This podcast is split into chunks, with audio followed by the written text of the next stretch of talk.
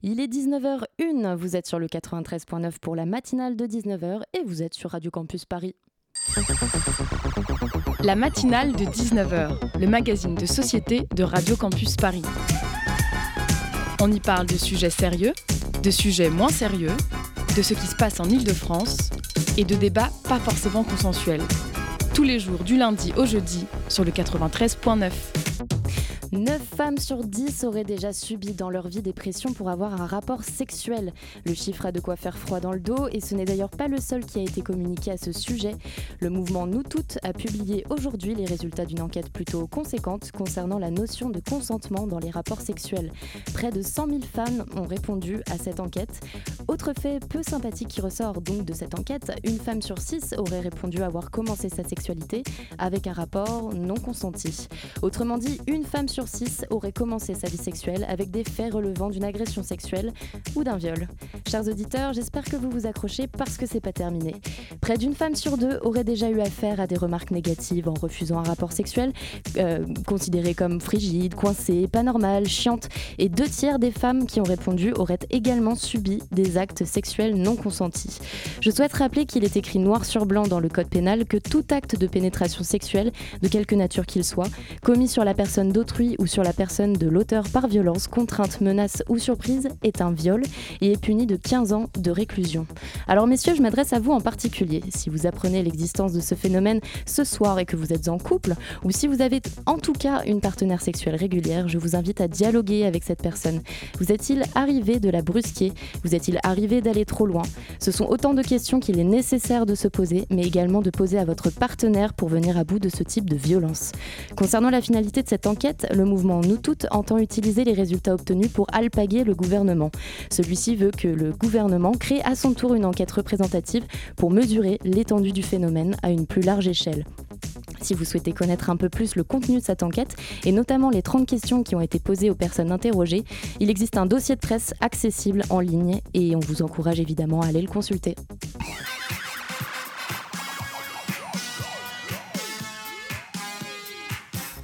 Au programme de ce soir, nous allons accueillir dans un tout petit instant Yasmine Kando, qui est présidente de l'association Endo France, pour parler avec nous de la Semaine européenne de la prévention sur l'endométriose. Et puis un petit peu plus tard, dans notre émission, nous parlerons du festival Sonic Protest qui a lieu du 6 au 22 mars, un petit peu partout à Paris et sa proche banlieue. Et puis notre émission sera ponctuée par la revue de presse de Tom et la chronique de Zerduche. Alors restez branchés sur le 93.9 pour écouter la matinale de 19h. Sortez les Flex, c'est l'heure de la Hour. La matinale de 19h, le magazine de société de Radio Campus Paris. Bonjour Yasmine Kando. Euh, vous êtes présidente de Endo France, qui est une association de lutte contre l'endométriose et qui existe depuis 2001. Et depuis hier, la semaine de prévention et d'information sur l'endométriose a commencé. Elle va durer jusqu'au 8 mars. Pour mener cet entretien, je suis accompagnée de Lily. Salut à toi. Bonsoir. Alors euh, justement, Yasmine, est-ce que vous pouvez nous expliquer ce qu'est l'endométriose pour commencer? Alors, l'endométriose, c'est une maladie gynécologique chronique qui touche une femme sur dix. Une femme sur dix est diagnostiquée porteuse d'endométriose. C'est une maladie complexe à diagnostiquer. On met encore sept ans en moyenne pour, euh, poser ce diagnostic. Et euh, le principal symptôme, c'est la douleur. Une douleur importante pendant les règles, une douleur qui empêche de mener à bien ses activités, une douleur qui empêche euh, les lycéennes, les étudiantes d'aller au lycée ou à la fac, une douleur qui empêche les femmes d'aller travailler. Ça doit alerter. C'est le principal symptôme. Et en fait, l'endométriose, ça vient de la muqueuse de l'utérus, l'endomètre, qui, euh, qui, va, qui, qui, va se détacher au moment des, règles hein, et qui va euh, aller dans le ventre euh, de, de, la femme, qui va, qui va refluer un petit peu dans le ventre. quels sont les, les, principaux symptômes? Vous parliez de douleurs importantes. comment faire la différence pour une femme entre des douleurs de règles et une endométriose? Alors, effectivement, toutes les femmes qui ont mal au ventre pendant leurs règles n'ont pas d'endométriose, heureusement. Une douleur qui va passer avec un simple antalgique, type paracétamol. Mhm. Il n'y a pas à s'inquiéter, ça n'est pas de l'endométriose. Dès lors que la douleur résiste à ce traitement, à ce, à ce traitement, à cette prise d'antalgique, euh, eh bien là, il faut s'inquiéter, surtout si elle revient chaque mois et si elle s'intensifie au fil des mois. Alors, vous dites que l'endométriose concerne une femme sur dix. Euh, comment ça se fait finalement que euh, la médiatisation de cette maladie a été faite que très récemment? Parce que c'est quelque chose euh, qui a été conceptualisé, je crois, même au 19e siècle, mmh. l'endométriose. Donc, on, on, connaît son existence. Pourquoi, pourquoi que maintenant? Pourquoi alors effectivement, euh, l'endométriose, la première fois qu'un médecin en a parlé, c'était en 1860. Donc effectivement, mhm. euh, on a l'impression qu'il ne s'est rien passé depuis. Euh, peut-être simplement parce qu'on a trop longtemps banalisé la douleur d'une femme pendant les règles. Hein. le fameux tu enfanteras dans la douleur. donc les règles, ça va avec. c'est normal qu'elle ait mal, c'est une femme. voilà, il faut qu'elle arrête de se plaindre. je pense aussi que ça touche l'intime et que la femme ne va pas oser dire ses douleurs, surtout si autour d'elle, ses copines ou même dans sa famille personne ne souffre comme elle. Euh, et puis, et puis bah, ça, touche, ça touche à l'intime. On a mal parfois pendant les rapports sexuels. C'est pas mhm. facile d'en parler, ça, que ce soit un médecin. Et surtout si le médecin vous dit d'ailleurs, mais non, c'est normal. Si lui aussi est persuadé que c'est tout à fait normal, elle n'osera pas aller plus loin. Et que conseillez-vous euh, du coup à ces jeunes femmes, et même pas forcément jeunes, euh, qui ressentent ces symptômes aller voir un, médecin généraliste, un gynécologue ou vers qui se, tourner Alors effectivement, c'est la première des démarches à faire, c'est d'aller voir un professionnel de santé. Le souci à l'heure actuelle, c'est que ces médecins ne sont quasiment pas tous formés euh, à l'endométriose. Hein. Les médecins généralistes ont entendu parler d'endométriose 20 euh, minutes dans leur euh, cursus, donc ils peuvent passer à côté du diagnostic. Donc c'est vrai qu'il faut qu'elle en parle, mais si le médecin lui dit c'est normal et qu'elle elle sent que ça n'est pas normal, il faut qu'elle change de médecin et puis qu'elle puisse trouver quelqu'un qui l'écoutera, qui entendra sa douleur et qui prendra en charge. C'est super grave ce que vous dites, 20 minutes. Pourquoi Comment ça se fait? Ça, j'ai pas l'explication, mais c'est en tout cas une de nos demandes récurrentes depuis euh, plus de 15 ans maintenant auprès du ministère de la Santé. Euh, la formation des médecins doit être adaptée et améliorée parce qu'aujourd'hui encore, euh, il y a des médecins qui disent non, l'endométriose, c'est une maladie à la mode. On ne peut pas avoir d'endométriose à, 17 ans. On ne peut pas avoir mal à ce point. C'est pas possible. C'est lié à quoi? Est-ce que c'est lié au fait qu'il y a peut-être plus de médecins hommes que femmes? Je ne sais, sais pas. Peut-être, et puis toujours la même chose. C'est dans l'inconscient collectif vraiment que c'est normal d'avoir mal au ventre quand on a ses règles. Il faut, il faut changer en fait cette donne-là euh, mmh. pour, pour que les femmes puissent être entendues et euh, justement, donc, dans cette euh, démarche de, prévention et d'information, vous avez euh, publié Idées reçues sur l'endométriose mhm. avec la deuxième édition cette année. Est-ce que ce... vous donnez des solutions à ces femmes justement pour parler de leur maladie et s'adresser à leur entourage ou même à leur médecin?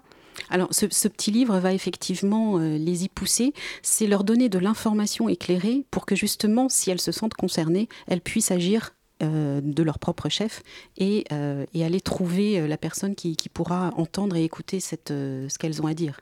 C'est mmh. important. Mais, mais c'est un petit livre qui part des principales idées reçues, puisque en fait c'est pareil, c'est une idée reçue que de dire que c'est normal d'avoir mal au ventre pendant les règles. Mmh. Et, on part de, de, ces idées reçues pour les démontrer euh, démontrer la réponse qu'elle n'est pas forcément positive. Et, donc c'est aussi un accompagnement pratique dans ce livre, vous donnez des solutions? Tout à fait, tout à fait. Et on donne des pistes et puis, euh, et puis on indique aussi l'importance de la prise en charge euh, de, de, cette pathologie pour préserver la qualité de vie de la femme, puisqu'au final c'est ça qui est important. Et puis également préserver la fertilité, puisque l'endométriose est responsable d'infertilité dans 30 à 40% des cas. Est-ce que vous auriez d'autres ouvrages à conseiller pour euh, nos auditrices concernant l'endométriose? Alors sur notre euh, site internet, on a une rubrique bibliographie, donc il y a, il y a quelques ouvrages qui, y figurent. Euh, elles, peuvent, elles peuvent consulter ça. Et que recommandez-vous puisque à ce jour, il n'y a pas de traitement véritablement parlé pour traiter cette maladie? Et c'est une maladie chronique, donc alors, il n'y a pas de traitement pour guérir de l'endométriose, mais il y a un traitement pour apaiser les symptômes. Euh, c'est une maladie hormonodépendante, c'est une maladie euh, chronique effectivement qui peut récidiver. Et euh, comme je le disais tout à l'heure, ce sont des petits morceaux d'endomètre qui vont se balader partout dans le ventre. Et ces lésions, ces, ces lésions qui seront formées cycle après cycle, elles réagissent aux hormones du cycle. Et donc, quand la femme a ses règles, ben, dans le ventre, ça se met à saigner aussi. Et c'est ça qui fait extrêmement mal et qui va entraîner des complications euh, pour, euh, pour les, sur les organes euh, aux alentours de l'utérus. Et le traitement va viser, en fait, à éviter que ça saigne. Et le seul moyen d'éviter que ça saigne, c'est de prendre, euh, par exemple, une pilule en continu, de ne pas avoir de règles. donc de ne pas avoir de règles, ok. Et voilà. Mm. Et Ou là, un stérilet euh, qui, qui, stoppe aussi les, règles. Qui va, qui va délivrer des hormones. Mais euh, le stérilet qui délivre des hormones, c'est un petit peu plus complexe, mais il ne met pas les ovaires au repos, alors que la pilule met les ovaires au repos. Et les hormones sont fabriquées par les ovaires. Est-ce que finalement la seule solution pour se débarrasser d'une endométriose, c'est de passer par une opération, une hystérectomie Alors, c'est encore une idée reçue, l'hystérectomie ne réglera pas le problème de l'endométriose, puisque, comme je viens de le dire, ce sont les ovaires qui régissent les hormones, et tant que les ovaires fonctionnent, on a un potentiel risque de, récidive. la meilleure solution, c'est le traitement médical, vraiment. Mm. Bien sûr, la chirurgie aussi parfois est nécessaire, mais le plus tard possible, parce que c'est une chirurgie qui peut être délétère pour la qualité de vie de la femme. Et vous, pardon, vous parliez d'aider les femmes à mieux vivre avec la maladie. Qu'en est-il de la reconnaissance de la maladie, et notamment pour euh, les femmes qui travaillent euh, au niveau de la sécurité sociale? Est-ce qu'il y a des accompagnements adaptés? Hmm. euh, Trop peu encore. L'endométriose n'a pas cette reconnaissance. On parle d'affection longue durée, de prise en charge à 100% pour certaines maladies.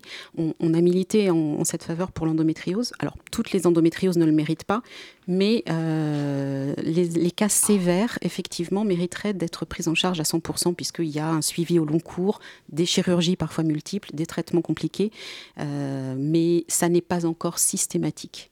C'est vraiment au cas par cas, selon le dossier de la patiente et parfois, malheureusement, selon les régions, euh, si le médecin conseil de la sécurité sociale est informé de la maladie, il va être un peu plus attentif au dossier. Sinon, euh, très souvent, euh, les femmes se font recaler. Est-ce que, justement, en, en, termes de prévention, vous donnez des conseils à des femmes, par exemple, dans leur entreprise, pour en parler à leur patron, pour en parler autour d'elles et pour expliquer que euh, non, elles viennent pas, si elles viennent pas au boulot, c'est pas, pas juste parce qu'elles ont leurs règles et que c'est des petites règles, c'est parce qu'elles ont une vraie maladie. Est-ce que justement, euh, il y a peut-être aussi de la sensibilisation qui est faite euh, dans le milieu du travail Tout à fait. On a commencé depuis, depuis quelques années maintenant à sensibiliser les, professionnels. nous sommes invités par, par des entreprises à venir expliquer ce que c'est la maladie, quelle est la conséquence effectivement pour les femmes chaque mois et comment, comment les aider. Ça, c'est vraiment une grande nouveauté et c'est quelque chose euh, qu'on trouve formidable parce que justement, c'est redonner euh, toute sa place à la femme qui souffre de cette maladie dans le cadre du travail. Après, bien évidemment, euh, ça sera elle de choisir si oui ou non elle en parle à son employeur. Le médecin du travail peut être son allié. il existe aussi des reconnaissances de la qualité de travailleur handicapé, la RQTH, qui peut permettre des améliorations de poste, des, prises en charge, par exemple, de sièges spécifique pour éviter d'être trop mal assise sur une chaise euh, lambda qui, qui, est dure et qui va faire mal au ventre au bout de, au bout de 8 heures. Euh, voilà, il y a des solutions quand même qui existent. Euh, elles, doivent, elles doivent mesurer s'il faut ou non en parler. Mais donc finalement, pour que ce soit pris en compte par l'entreprise, il faut passer justement par une RQTH. Oui, oui, oui, tout à fait. C'est le, seul statut qui existe. Après, voilà, tout dépend de l'écoute de, de, l'employeur aussi. Mmh. mais le médecin du travail est un excellent conseil dans la majorité des cas. Les médecins du travail sont donc formés sur cette maladie? Pas tous. Pas tous, mais ils sont censés aider les femmes qui présentent un problème et trouver une solution pour, pour le résoudre. Alors, euh, pour euh, revenir sur euh, l'association Endo France, vous comptez dans vos équipes plus de 70 bénévoles. Et un petit peu plus maintenant, on a dépassé les 110. Félicitations. vous avez donc aussi une présence sur tout le territoire en tout France. Est-ce que vous pouvez justement nous présenter l'intégralité de vos actions mhm. et justement qu'est-ce que la semaine va mettre en place? Alors, l'émission d'Endo France, c'est soutenir, informer, agir. Soutenir les femmes atteintes d'endométriose, informer le grand public bien évidemment sur cette pathologie et agir avec des actions de sensibilisation sur le terrain, mais aussi agir aux côtés des pouvoirs publics pour la prise en charge, pour améliorer la prise en charge de la maladie. Euh, chaque année, début mars, a lieu la Semaine européenne de prévention et d'information sur l'endométriose. Euh, du 2 au 8 mars, Partout en France, on a plus de 80 événements qui sont organisés. Malheureusement, le coronavirus euh, mm. fait des dégâts, donc il y a eu quelques annulations. Mais voilà, en tout cas, on avait planifié 80 événements partout en France, justement pour mener des actions de sensibilisation, alors que ce soit des interventions dans les lycées, parce que plus tôt on détecte l'endométriose, mieux c'est pour la qualité de vie de la femme, encore une fois, et pour sa fertilité. Euh, on a des, rencontres amicales pour, donner un espace de parole aux femmes. On a des tables rondes avec des professionnels de santé qui vont, par exemple, donner des outils pour gérer la douleur au quotidien, des ostéopathes, des sophrologues, euh, des personnes qui font du yoga, de l'hypnose, euh, voilà. Et bien sûr des conférences médicales avec des médecins qui vont parler de la prise en charge, qu'elle soit médicamenteuse ou chirurgicale. Et au niveau des médecines douces, donc c'est une vraie solution pour euh, aider à lutter contre les douleurs au quotidien? Tout à fait. Il y a effectivement d'un côté le traitement euh, médical qui, lui, va agir sur la, maladie, mais parfois ça ne suffit pas parce que bah, le petit bassin, c'est une zone où il y a énormément de nerfs et dès qu'un nerf est touché, il va envoyer un message de douleur continue. Et le traitement médical, parfois, ne suffit pas pour enrayer ces douleurs. Et donc là, on propose aux femmes de découvrir des outils comme euh, l'auto-hypnose, comme la sophrologie, qui vont permettre euh, bah, d'aider justement, sans effet secondaire, à gérer les douleurs euh, au quotidien. Il y a des femmes comme notamment la chroniqueuse Nora Malagré ou la chanteuse Laurie qui ont parlé de l'endométriose. ou Laetitia Milo, notre marraine. Exactement. Euh, est-ce que justement elles seront présentes euh, pour parler de, la maladie? Est-ce que vous, est-ce qu'elles sont invitées? Est-ce que bien sûr elles sont invitées. Alors notre marraine a fait beaucoup beaucoup d'actions, euh, notamment pour financer des projets de recherche, parce que le principal problème aussi, c'est qu'on ne sait pas grand-chose de cette maladie et bah, la recherche a une part importante et ça, ça coûte très cher. Et jusqu'à maintenant, aucune subvention ministérielle n'avait été donnée. Donc euh, nous, on a financé euh, à hauteur de 150 000 euros euh, des différents projets. Et Laetitia Milo a participé, elle a donné plus de 80 000 euros pour, pour, ces, pour ces projets de recherche. Quand vous dites qu'on ne sait pas trop, en fait, qu'on n'en connaît pas plus en fait autour de cette maladie, c'est quoi? C'est autour des facteurs? C'est ça, c'est pourquoi les causes. C'est-à-dire que pourquoi on a des familles, par exemple, où il y a trois filles et on aura deux filles sur trois qui seront touchées par l'endométriose? Pourquoi la troisième échappe, euh, échappe à cette maladie? Tant mieux pour elle. Mhm. Mais pourquoi, pourquoi est-ce alors il y aura un facteur génétique héréditaire, mais, mais pourquoi il n'est pas dans 100% des cas? Qu'est-ce qui fait que sur euh, euh, que neuf femmes ne vont jamais souffrir d'endométriose et que la dixième va en souffrir? Aujourd'hui, on cherche les causes au niveau du système immunitaire on, ne sait pas. Donc euh, voilà, c'est pour ça que la recherche a besoin de, financement, c'est que si on arrive à trouver les causes, on arrivera peut-être à diagnostiquer plus précocement et peut-être à trouver un jour un traitement qui permettra d'enrayer la maladie. Donc là, pour l'instant, la recherche se, concentre sur le système immunitaire. Pas uniquement, il y, a plusieurs, il y a plusieurs autres pistes. Euh, on essaye aussi d'étudier euh, l'impact des perturbateurs endocriniens sur, sur le développement de la maladie. Est-ce que ça vient accentuer le phénomène? Est-ce que ça vient... Euh, voilà, on ne sait pas. Alors justement, comme euh, comme c'est un phénomène qui a été euh, finalement médiatisé assez récemment et qu'on n'a pas trop de retours, on, dit une femme sur dix, ça peut être même plus. Il n'y a pas eu d'étude justement qui a montré l'évolution de l'endométriose, s'il y avait justement une flambée particulièrement au XXIe siècle? Non, il n'y a pas eu d'étude. L'endométriose, alors c'est une maladie ancienne, mais on s'y intéresse depuis euh, très peu d'années. Euh, et il n'y a jamais eu d'études épidémiologiques qui montrent, euh, qui toutes, toutes ces évolutions-là. C'est en cours, hein. il y a une grande cohorte là qui a été constituée par, par le projet Compare. Et, justement, sur dix ans, on va étudier les femmes, voir un petit peu comment ça se passe. Mais au jour d'aujourd'hui, on est incapable de, de, le dire. Merci Yasmine Kando, vous restez avec nous et puis bah, on se retrouve juste après une petite pause musicale.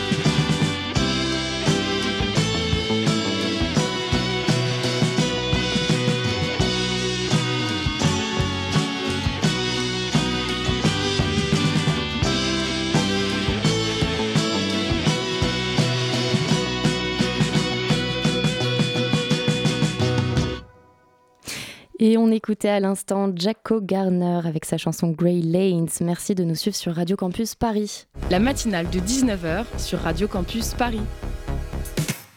Et nous sommes toujours en studio avec Yasmine Kando. Merci d'être avec nous ce soir. Euh, euh, je ne sais pas si on a posé cette question déjà, je ne crois pas, mais euh, quand on est atteint d'endométriose, c'est pour toute la vie? Et eh oui, malheureusement, c'est une maladie pour la vie. Elle débute avec les règles et elle se termine avec la ménopause dans le meilleur des cas. Elle peut se développer euh, donc à partir de, je crois que c'est 16-17 ans, c'est ça Il n'y a, pas d'âge euh, véritablement. Hein. C'est très variable d'une femme à l'autre, mais elle débute effectivement avec euh, la puberté. On peut commencer à s'en inquiéter à partir de un an de règles, effectivement, qui deviennent problématiques. Et elle peut se déclarer à n'importe quel moment dans la vie d'une femme À partir du moment où on a ces règles, on peut avoir l'endométriose à 20, 30, 40 ans, 50 ans Totalement. Généralement elle, généralement, elle ne démarre pas à 50 ans, elle a démarré bien avant, mais elle est passée inaperçue peut-être. Mais en tout cas, c'est une maladie qui débute vraiment avec les règles. Donc elle a forcément, donc elle a forcément commencé, mais après c'est une question de diagnostic plutôt. C'est ça, c'est une question de diagnostic. Ok. Et diriez-vous que l'action d'EndoFrance, donc depuis 2000 euh, ans maintenant, a aidé à la visibilité certainement, mais au niveau de la mobilisation des fonds, vous parliez tout à l'heure euh, d'un budget, est-ce que c'est quelque chose qui avance au niveau euh, voilà, de, la recherche médicale Est-ce qu'il y a plus d'argent ou c'est lent encore? C'est vraiment, vraiment très lent. Je vous dis, jusqu'à l'année dernière, euh, le ministère de la Santé n'avait débloqué aucun fonds pour l'endométriose. Et toujours euh, pareil cette année euh Mais en plus là, avec le changement de ministre, euh, je ne sais pas ce que ça va donner. J'espère que tout ce qu'on a démarré, puisque pour la première fois, on a, on a sollicité le ministère de la Santé depuis les années 2005. Mhm. voilà, on a été entendu, reçu par la ministre Agnès Buzyn l'année dernière seulement. Donc voilà, plus de 15 ans. maintenant qu'elle est partie, j'espère que M. Véran prendra la suite et que les projets qui ont été amorcés à partir de mars 2019 vont voir le jour. Euh. Et, qu'est-ce qu'on vous répond euh, quand vous allez euh, au ministère après une non-réponse de 15 ans Quelle est la réponse? Alors, on avait été relativement contente d'être entendue l'année dernière et d'avoir l'impression que des actions concrètes allaient être menées. Nous, notre demande, elle est toujours la même hein, depuis 15 ans. C'est mm. il faut des filières de soins dédiées à l'endométriose, il faut les rendre visibles, il faut adapter la formation des médecins, il faut faire de la recherche et, euh, il faut euh, informer le grand public de façon euh, notable. Il y a quand même des choses qui ont été faites. L'information du public, il y a un site qui s'appelle santé.fr qui dépend du ministère de la Santé, qui, qui, a un dossier spécial endométriose. il y a une amorce de travail sur euh, la constitution de filières de soins par région pour que euh, les médecins généralistes ou les gynécologues de ville sachent où orienter leurs patientes en cas d'endométriose. Le problème, c'est que c'est compliqué puisque ces médecins ne sont pas encore tous formés. D'accord, donc il y a maintenant pardon, des antennes régionales qui permettent aux, patientes de... Pas encore, c'est ce qu'on aimerait. C'est en cours, c'est en cours. Maintenant, faut-il encore que ça continue? Très bien. Euh, je voudrais parler de l'infertilité. Mhm. Euh, est-ce que c'est une idée reçue que les femmes qui sont atteintes d'endométriose ont forcément des problèmes à tomber enceinte? Alors, heureusement, endométriose ne rime pas avec infertilité. Euh, sur 10 femmes atteintes d'endométriose, il y en aura 3 ou 4 qui connaîtront ces problèmes de, fertilité. mais ça veut dire qu'il y en a 6 ou 7 qui tomberont enceintes, qui n'auront pas de problème pour tomber enceinte. Heureusement aussi, ces trois ou quatre femmes, on va leur proposer des solutions, soit euh, d'être prises en charge euh, en assistance médicale à la procréation, euh, avec un, parcours encore un, peu plus lourd de FIV, etc. soit il faudra de la chirurgie parce qu'elles sont vraiment trop douloureuses et que voilà, même penser, penser avoir un rapport pour tomber enceinte, c'est compliqué. voilà, on essaye vraiment de les aider et, euh, d'obtenir des, résultats. Mais les grossesses sont possibles et, euh, effectivement. Euh, et on, dit également qu'après une première grossesse, par exemple, il y a une résorption de, l'endométriose. Alors, oui, ça c'est une idée reçue. La grossesse ne guérit pas l'endométriose, bien au contraire. Enfin, la grossesse c'est une mise en sommeil c'est un phénomène hormonal, tout ça, tout simplement. Hein. C'est une mise en sommeil de, la maladie, mais dès que, le dès, que la, dès que la naissance est là, que le retour de couche euh, arrive, eh ben, l'endométriose se réveille aussi. Et est-ce que ça a tendance à produire des grossesses à risque?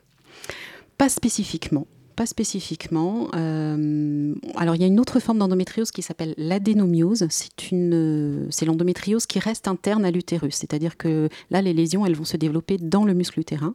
Euh, ça, ça peut générer des fausses couches, ça peut générer des accouchements prématurés, ça peut empêcher parfois l'œuf de, se nidifier.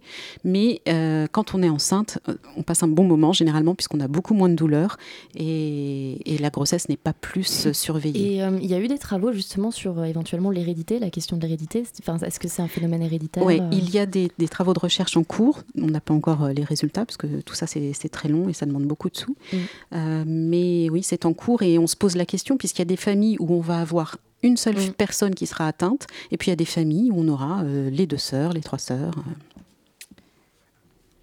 Et je voulais en revenir sur la semaine de la prévention et des événements que vous soutenez cette semaine.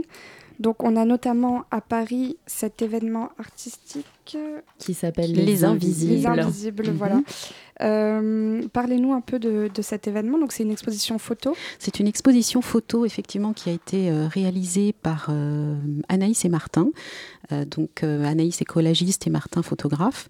Qui font, qui, font, partie de l'association Endo France Pas spécifiquement. Ils m'ont contacté pour un projet. j'ai trouvé ça très beau et, et j'ai souhaité les aider. donc on est partenaire sur ce projet. Donc ils exposent leurs photos. Ce sont des femmes atteintes d'endométriose qui ont été photographiées. Il y a un fil rouge, un fil conducteur c'est que hum, sur une étole, en fait, on a euh, collé et mis en photo en fait des radios, des radios, des, IRM. Donc on voit des morceaux d'endomètre, euh, on voit l'endométriose, voilà. Et ce fil rouge, cette étole, ben, la femme va s'en draper comme elle le souhaite. Ça va exprimer quelque chose chez elle, donc elle va être prise en photo. Et puis ensuite, il y a une nature morte qui est faite avec des objets qui, va, qui vont euh, symboliser tout ce qu'elle met en œuvre pour gérer les douleurs. Ça peut être des médicaments, des bouillottes, euh, voilà, tout un tas de choses. Et, donc, euh, ce sont ces portraits qui sont exposés à l'espace Beau Repère, donc du 5 au 8 mars. Et puis, euh, jusqu'au mois d'avril, il y aura différents lieux d'exposition qui sont, qui sont prévus.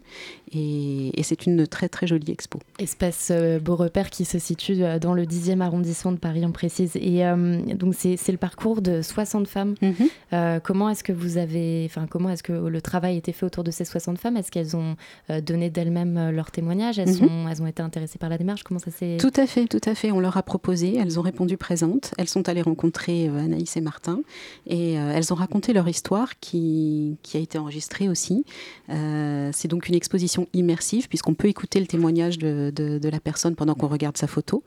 Et, et voilà. Très bien. C'est une sensibilisation à la maladie par l'art et vous soutenez aussi le podcast de Tiffen Caillou qui s'appelle Parlons d'endo, disponible sur le site Parlons d'endométriose. Oui. Euh, quelle est l'approche de Tiffen Caillou sur euh, la maladie? Chaillou, pardon. Alors, Tiffen euh, a une approche aussi c'est très poétique ce qu'elle fait. Ce, sont des enregistrements aussi d'histoires de femmes, euh, avec aussi un côté apport d'information, puisque nous, en, en on vient apporter aussi de l'information validée scientifiquement. Euh, elle interviewe aussi des médecins pour avoir une explication aussi de la, maladie. Mais, ces histoires sont très positives, très très poétique sur un fond musical et, on, voilà, c'est à écouter, à méditer presque, j'ai envie de dire. D'accord, donc c'est pour euh, avoir une approche un petit peu plus euh, vers l'espoir. C'est ça. Pour ces patientes. Euh. C'est ça, et puis c'est aussi raconter une histoire parmi d'autres. Et euh, bon, il y, a eu, pour le moment, on en est à sept, euh, sept témoignages, euh, parce que c'est long à réaliser aussi. Mais c'est vraiment, vraiment très chouette. C'est vraiment très chouette. On peut les écouter aussi sur la chaîne YouTube Endo France, mais effectivement sur le site aussi de, de Alors nous, à, Radio Campus, on, adore les, podcasts, on est créateur de podcasts aussi. Est-ce que vous avez éventuellement d'autres podcasts à conseiller sur la question? Euh, en tout cas des émissions, euh, ou, en tout cas des, émissions qui parlent euh, tout simplement de, cette maladie Il y en a peu, il y en a peu. tout ce qu'on a, on a pas mal d'interviews, on a des petites vidéos qui sont sur notre chaîne YouTube. donc il faut, il faut aller les, consulter sans souci. mais voilà. Eh ben, merci beaucoup. Cette émission arrive bientôt à la fin, en tout cas de cette première partie d'émission. Est-ce que vous avez un dernier mot pour la fin? De jamais, euh, de jamais perdre espoir, en tout cas, ça c'est important. Ne pas, ne pas laisser la maladie euh, nous gagner sur nous. soyons fortes et puis surtout, ne restons pas avec nos douleurs. Merci. Eh ben, merci beaucoup à vous, merci Yasmine Kondo, d'avoir accepté euh, notre, notre invitation sur la matinale de Radio Campus Paris. Et puis, bah, nous, chers auditeurs, on se retrouve euh, juste après une pause musicale pour la deuxième partie de l'émission. Who cared, a black man who, uh, who cared about the community.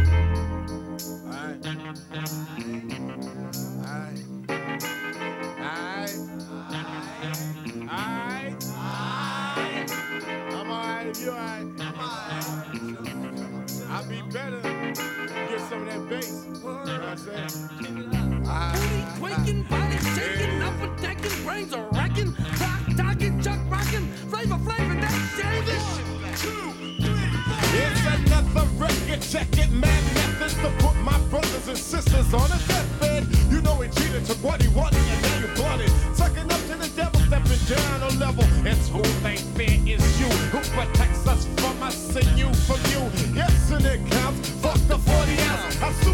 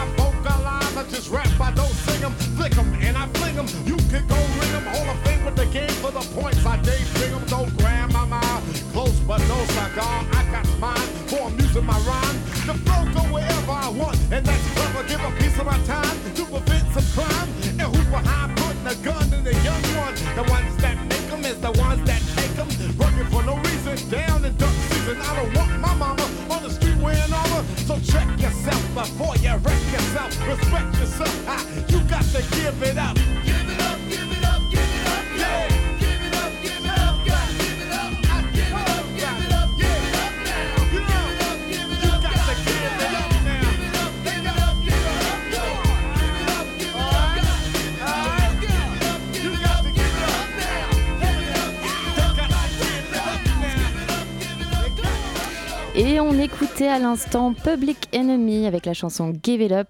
Merci à vous de nous écouter sur Radio Campus Paris. La matinale de 19h.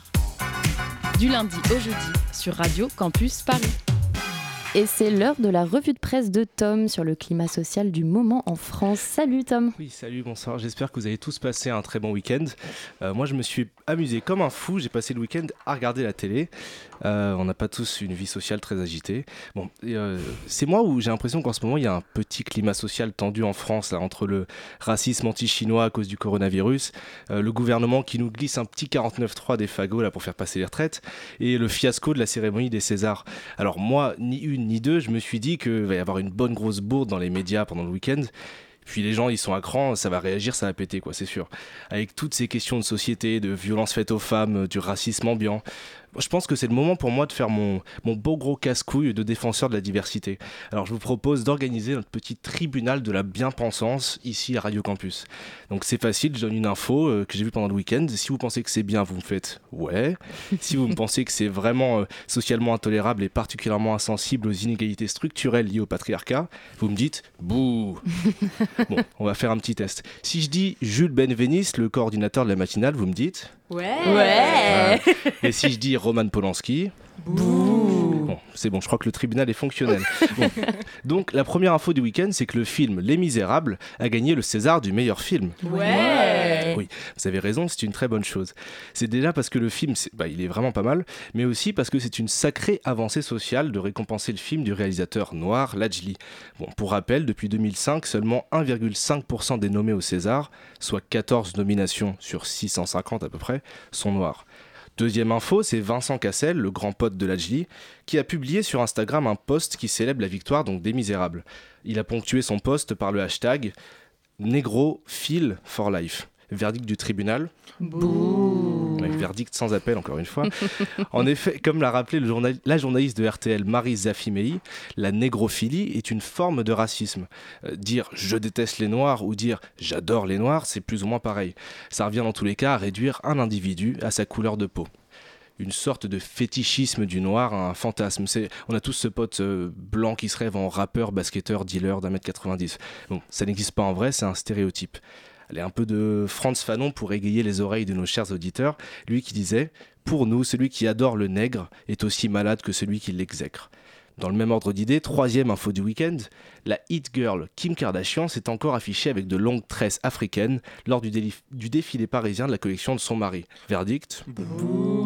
Oui, gros, gros, gros, gros fashion faux pas pour Kardashian. Elle qui accumule les, les accusations d'appropriation culturelle après le maquillage pour se foncer les mains, les couvertures de magazines avec une perruque afro et sa collection de sous-vêtements intitulée Kim Oh No, jugée insultante par les autorités japonaises et on les comprend. L'Internet s'est fait un plaisir de lui rappeler que porter des tresses n'était pas un déguisement et qu'on pouvait arborer à sa guise, euh, que l'on pouvait arborer à sa guise, pardon, mais bien le marqueur d'une condition sociale racialisée. On connaît évidemment la plume affûtée de nos chers amis Twitos. Allez, dernière info qui est plus une nomination puisque c'est Guillaume Roquette, journaliste au Figaro et cousin spirituel d'Éric Zemmour, qui est un sérieux prétendant au prix de la blague lourde de l'année. Sur le plateau de l'émission Point de vue, il rebondit sur la polémique liée au manque de diversité dans les nominés des Césars et en profite pour en placer une bien bonne sur les principes de l'intersectionnalité. On l'écoute. Alors, je dois préciser que, oui, c'est vrai, euh, il y a quatre hommes blancs euh, par surcroît sur ce plateau, cinq en comptant votre serviteur, mais à notre décharge, j'espère qu'on ne sera pas condamné tout de suite, euh, il y a quand même un Suisse et un Basque. Mm. Ah, oui, voilà, Verdict du tribunal de RCP. On est d'accord, il va falloir reprendre les bases avec certains. Merci. bah, merci Tom pour cette euh, revue de presse. Et puis bah du coup là à présent c'est l'heure du zoom. Le zoom dans la matinale de 19h. Salut à toi Gwen. Salut. Alors ce soir nous allons parler d'un festival unique en son genre, Sonic Protest. Ce festival est porté sur les musiques dites extrêmes et il en est à sa 16e édition. Du 6 au 22 mars, 50 concerts répartis en 12 soirées vont avoir lieu dans 9 salles à Paris et dans ses environs. Pour en parler, nous accueillons Arnaud Rivière, programmateur de Sonic Protest. Bonsoir, tout le monde. Bonsoir. Alors je commence par une question toute simple. Euh, comment est né votre festival? Alors, il est né de la rencontre entre une salle de concert, qui est les Instants Chavirés, qui se situe à Montreuil, qui est déjà dédiée à ces musiques que tu as qualifiées d'extrême. Euh, mhm. Les Instants Chavirés travaillaient avec une boutique de disques qui était située pas très loin des studios de RCP à Bastille, qui s'appelait Bimbo Tower, elle-même dédiée à des musiques assez particulières, et un label de disques qui s'appelle Textile Records. Et les trois, un label, une salle et une boutique de disques, tous les trois centrés sur ces musiques, ont décidé de s'allier pour fabriquer ce festival euh, qui, dès le départ, était un petit peu hors norme, même dans ce champ-là. Et est-ce que justement l'adjectif extrême euh, vous convient?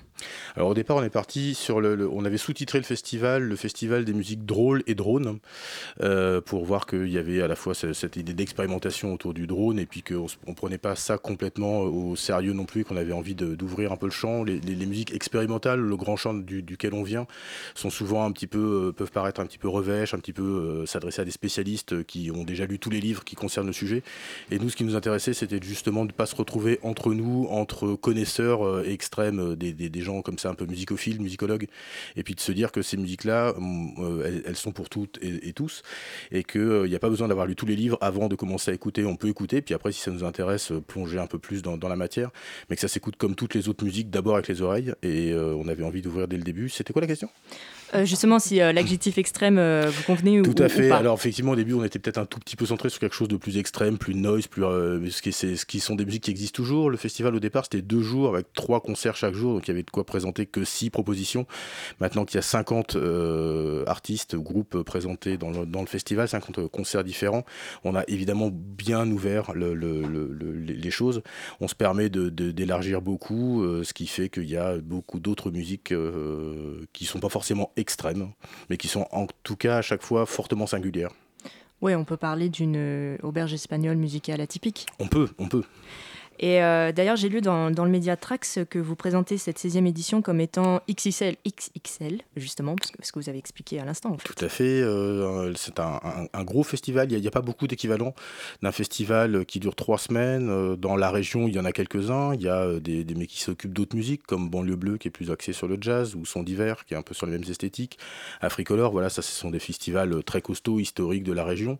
nous, on est sur vraiment un fonctionnement très, très différent. C'est une, une initiative bénévole au départ, même si je parlais de trois lieux qui se sont rapprochés et qui étaient des lieux, euh, lieux boutiques et euh, labels qui étaient euh, tenus de manière professionnelle ou semi-professionnelle.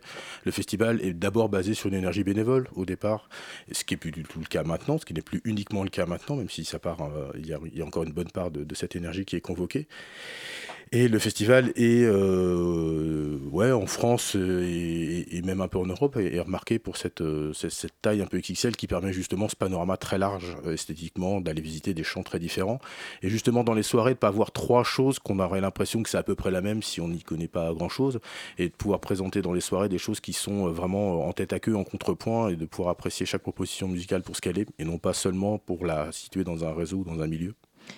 Oui, je vois. Et euh, du coup, est-ce que le public euh, s'est élargi en fait euh, en, en, 16 ans d'existence? Est-ce qu'il est, européen ou il est principalement parisien? Comment ça se passe? J'ai l'impression que c'est quand même principalement des gens de la région qui, viennent en nombre au, festival. On n'a pas des hordes de, de, de, l'étranger. Alors c'est d'autant plus difficile que en France, c'est pas si évident que ça de s'adresser aux gens en anglais. Et donc forcément, en Europe, on va pas toucher beaucoup d'autres gens que les francophones, que sont les Belges et les Suisses. Et de tout de suite promouvoir nos éléments de communication dans une autre langue, l'anglais, c'est une somme d'efforts qui semble pour nous assez indépassable en l'état pour le peu de, de, retours qu'on pourrait en avoir. Et on ne peut pas, à l'inverse, tout écrire en anglais parce qu'on est en France et que c'est interdit. Donc il y, a quand même une, petite difficulté à s'adresser à l'échelle européenne, pour de vrai, en dehors de quelques aficionados qu'on connaît. En revanche, euh, à cette série de concerts qu'on fait, cette cinquantaine de concerts sur 12 soirées euh, qu'on fait dans la région parisienne, on n'est évidemment pas seulement à Paris. Euh, il y a aussi une quinzaine de concerts qui se baladent ailleurs en France et en Europe, en Belgique et en. Ah, en Belgique cette année, je crois pas. En Suisse, en revanche, cette année, pas mal. On a eu des, des, petites, des petits échos, des petites antennes aux Pays-Bas, en Angleterre, et cette année, c'est plutôt en Suisse que ça va se concentrer.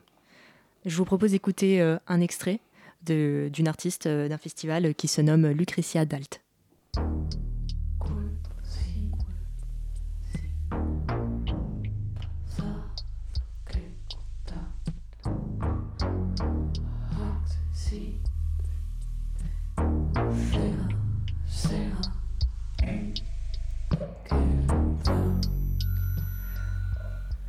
Alors à Sonic euh, Protest, euh, il y a des musiciens français, colombiens, britanniques, québécois, italiens. Euh, comment justement vous avez pu organiser vos soirées avec cette palette musicale artistique extrêmement riche? Bah, C'est bien de le noter effectivement que les, scènes musicales sont... Il y a une surreprésentation des anglo-saxons quand même en, général, principalement de langue anglaise. nous ça nous intéresse en général d'aller voir un peu plus loin ce qui se passe au Maghreb, en Chine, etc. Là cette année il n'y a pas de chinois. Des japonais, il me semble. Il y a des japonais, il y, a toujours des japonais dans la musique extrême.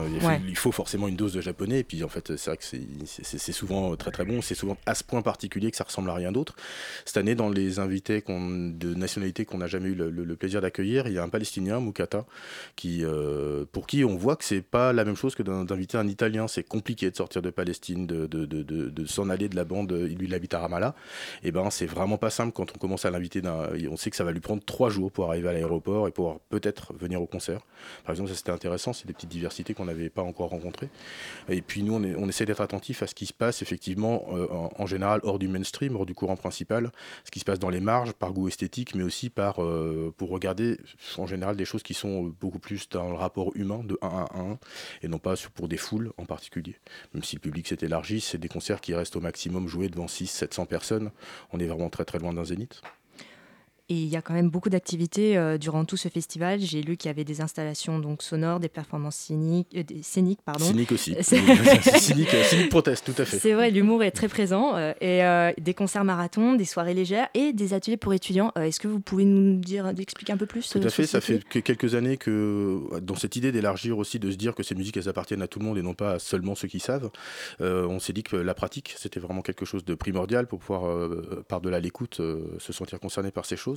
Et depuis 2012, si je ne me trompe pas, on a un volet d'action culturelle, d'atelier qu'on anime, d'une part euh, vers des étudiants, on va y revenir, et puis d'autre part sur euh, le, des, des, personnes porteuses de handicap mental, avec euh, par exemple un groupe avec lequel on travaille de manière hebdomadaire, qui s'appelle les Harris, qui sont à l'hôpital de jour d'Antony, avec lesquels une semaine sur deux on travaille plutôt euh, l'orientation musicale. C'est un groupe de musique qui sort des albums, qui tourne. Et puis de l'autre côté, la fabrication d'une émission de radio, des collègues à vous, qui sont sur Radio Libertaire et qui font Radio Tisto, la radio des autistes, qui est diffusée une fois par toutes les trois semaines. Et autour de ce travail qu'on mène depuis quelques années, nous organisons en ouverture du festival les rencontres autour des pratiques brutes de la musique. Comme il y a une pratique brute de l'art pictural, il y a des pratiques brutes de la musique. Et c'est une, thématique qui, est forte, qui est fortement importante pour nous et qui permettra d'ouvrir le festival. Eh bien, ce festival est extrêmement riche et franchement, euh, j'invite euh, tous nos auditeurs euh, à venir dès vendredi prochain, donc vendredi 6 mars. Et je peux souligner aussi que Radio Campus vous offre deux places. alors, il suffit d'envoyer un mail. Alors, c'est promo@radiocampus.com. Donc, en tout cas, merci Arnaud Rivière pour toutes ces précieuses informations. Et puis, voilà, le festival se déroule du 6 mars et se termine le 22 mars à Paris, intra et extramuros. La matinale de 19h sur Radio Campus Paris. C'est au tour de Zerduche, tu es lycéen en première et tu vas nous parler de ton expérience par rapport aux E3C. Ah, pauvres franciliens, vous qui vous entassiez à Châtelet sur ces quais blafards où s'alignent nonchalamment des traînées de RER, e pendant que nous, lycéens, passions les E3C, épreuves écrites de contrôle continu, ces fameux pseudo-partiels qui nous permettront dans quelques mois de toucher le Saint Graal du ministère de l'Éducation nationale, le baccalauréat. Si vous ne vivez pas dans une grotte ou à côté du bureau de Jean-Michel Blanquer, vous aurez remarqué que certains lycées ont manifesté pour dénoncer une réforme qu'ils estiment injuste, inégale et franchement mal préparée. Tout ça pour que la majorité présidentielle s'auto-congratule d'excellents résultats en 2022. Logique, puisque les jurys pourront remonter les moyennes. Pour tout vous avouer, je suis un peu perplexe. Il s'avère que j'ai déjà passé mes épreuves, et donc je peux témoigner. Et alors, crime et châtiment à l'horizon? Franchement, c'était pas non plus le septième cercle de l'enfer. Lucifer ne voltigeait pas allègrement autour de moi et Nadine Morano ne guettait pas chacune de mes fautes d'orthographe en doutant du fait que je sois un bon français. J'ai pu tout faire et même tout finir à l'avance à chaque fois. Mais quel homme Mais attention, ne croyez pas que ma petite personne représente toute la France. Oh non, loin de là. J'ai eu de la chance les rectorats ont pu noter quelques petits dysfonctionnements, comme par exemple des classes qui ont eu 5 écoutes en langue, d'autres où certains élèves n'ont pas eu de copie, et même, pour les plus malchanceux d'entre nous, des alarmes incendie se sont déclenchées en plein pendant les épreuves. Je vais vous faire un aveu. Je suis assis là, sur une chaise, devant un micro, à vous déverser le doux son mélodieux de ma voix, mais lorsque le temps d'exprimer notre voix était venu, j'ai préféré aller en cours. Pauvre de moi. Nonobstant, je connais de courageuses personnes qui ont osé se dresser contre ce texte. Je pense par exemple à Jules. Jules, c'est le genre de mec qui dit cégette au lieu de CGT. Et ce fameux Jules quittait son internat à 4 heures du matin pour aller manifester, bloquer des lycées, distribuer des tracts. Je connais très peu de personnes comme ça qui ont osé prendre leur temps pour défendre nos droits. Chapeau l'artiste. Naturellement, j'entends les critiques. Casser, c'est mal. Bloquer des établissements scolaires, c'est mal. Et de toute façon, les jeunes d'aujourd'hui, c'est que des chômeurs. Faut pas s'étonner que le niveau scolaire est en baisse. Regardez les rapports de l'OCDE. Sur ce point-là, je me permets d'intervenir. Malgré le fait que le budget de l'éducation nationale est en hausse, en augmentation depuis de nombreuses années, il faut remarquer que la part du PIB consacrée à l'enseignement est en chute constante depuis 2001.